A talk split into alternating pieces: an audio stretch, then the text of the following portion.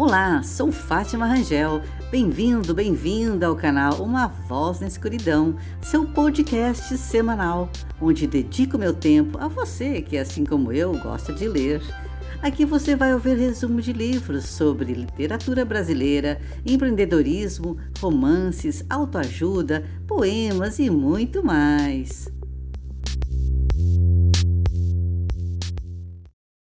Você já ouviu falar no livro Garra, de Angela Duckworth?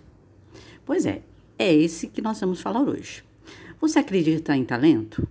Você acredita que as pessoas nascem predestinadas a ter sucesso em alguma área? Saiba que, na verdade, ao invés do talento inato, o trabalho duro, a consistência, a coragem, a determinação são os grandes fatores para você alcançar o sucesso. Se você não acredita nisso, continue acompanhando o resumo do livro Garra, porque você vai entender perfeitamente a teoria de Angela Duckworth.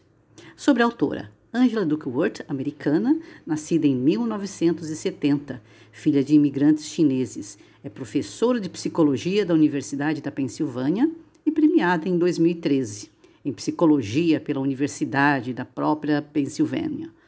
Duckworth estuda a garra e outros atributos que pronunciam o sucesso. Vamos ao resumo dele. O talento é superestimado. Qual é a qualidade mais relevante para o sucesso? Talento ou trabalho duro? Essa pergunta foi realizada em várias pesquisas nos Estados Unidos e 66% das pessoas disseram que a determinação e o trabalho duro são as qualidades mais importantes para a contratação de um funcionário. Mas a verdade é que, intimamente, as pessoas acreditam mais no talento do que no trabalho duro. Em um estudo realizado em 2011, especialistas em música foram instruídos a ouvir duas gravações feitas por dois músicos e, no final, dizer qual dos dois músicos era melhor. Uma gravação havia sido feita por um músico supostamente talentoso e a outra por um músico com anos de treino árduo.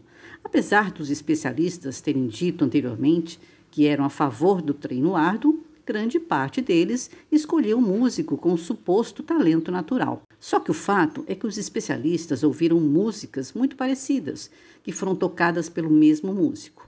A verdade é que em todos os campos, na maioria das vezes, as pessoas que são apresentadas como naturalmente talentosas são consideradas mais valiosas do que pessoas que trabalham duro em uma área por anos a fio. Esforço e talento. Para Angela Duckworth, autora do livro Garra, o esforço vale duas vezes mais do que o talento.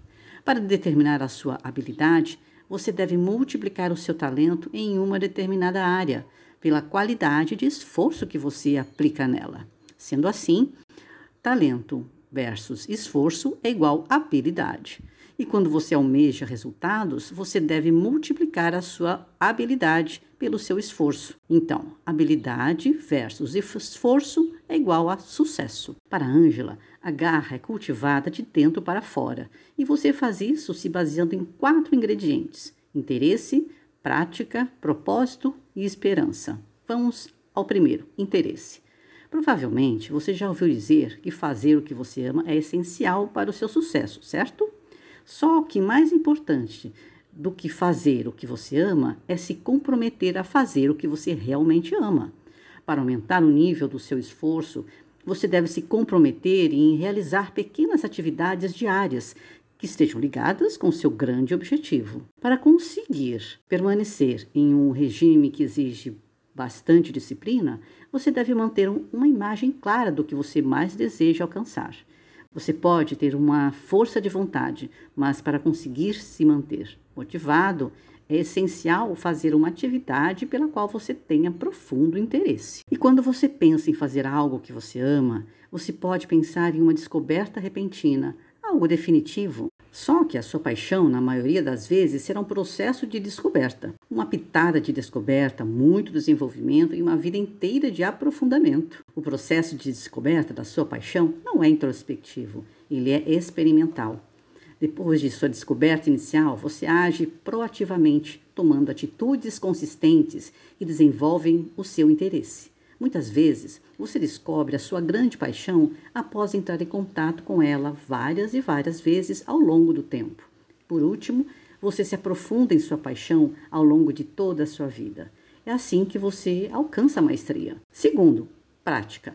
Porém, o segredo do sucesso é praticar a atividade pela qual você tem paixão na vida, de modo inteligente. Praticar muito pode ser sinônimo de desperdício de tempo, caso você não pratique inteligentemente. 20 anos de experiência não é a mesma coisa que um ano de experiência repetido 20 vezes.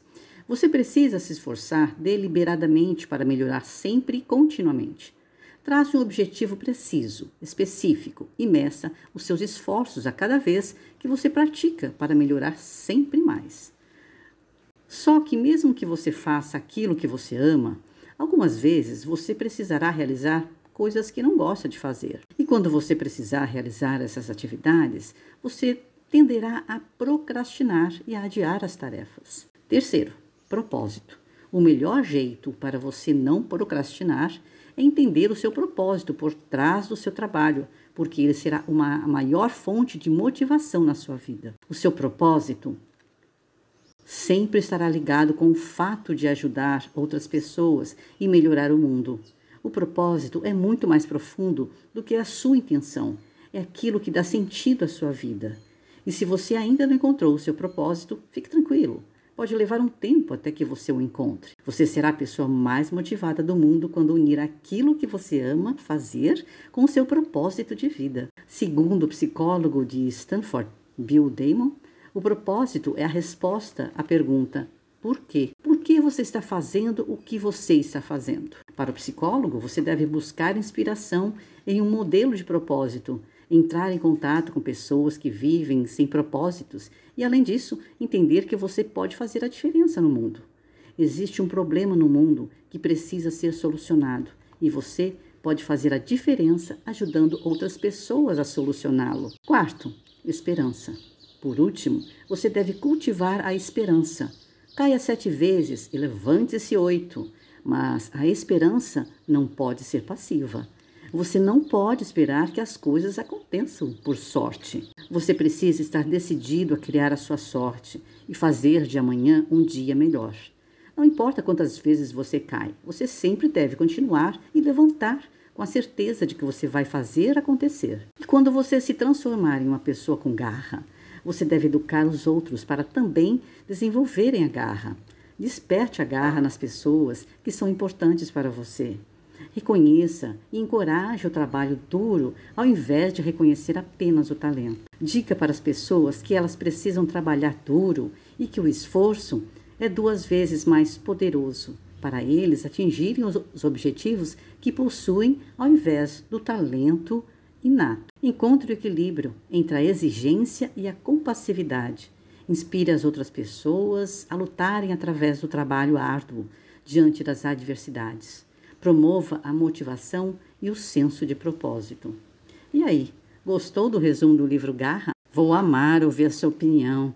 Deixe a sua mensagem lá no meu Instagram, arroba fatimarangel.oficial. E deixa também a sua sugestão. Ah, e esquecendo de dizer, se você quiser também comprar o livro, eu vou deixar o link aqui abaixo.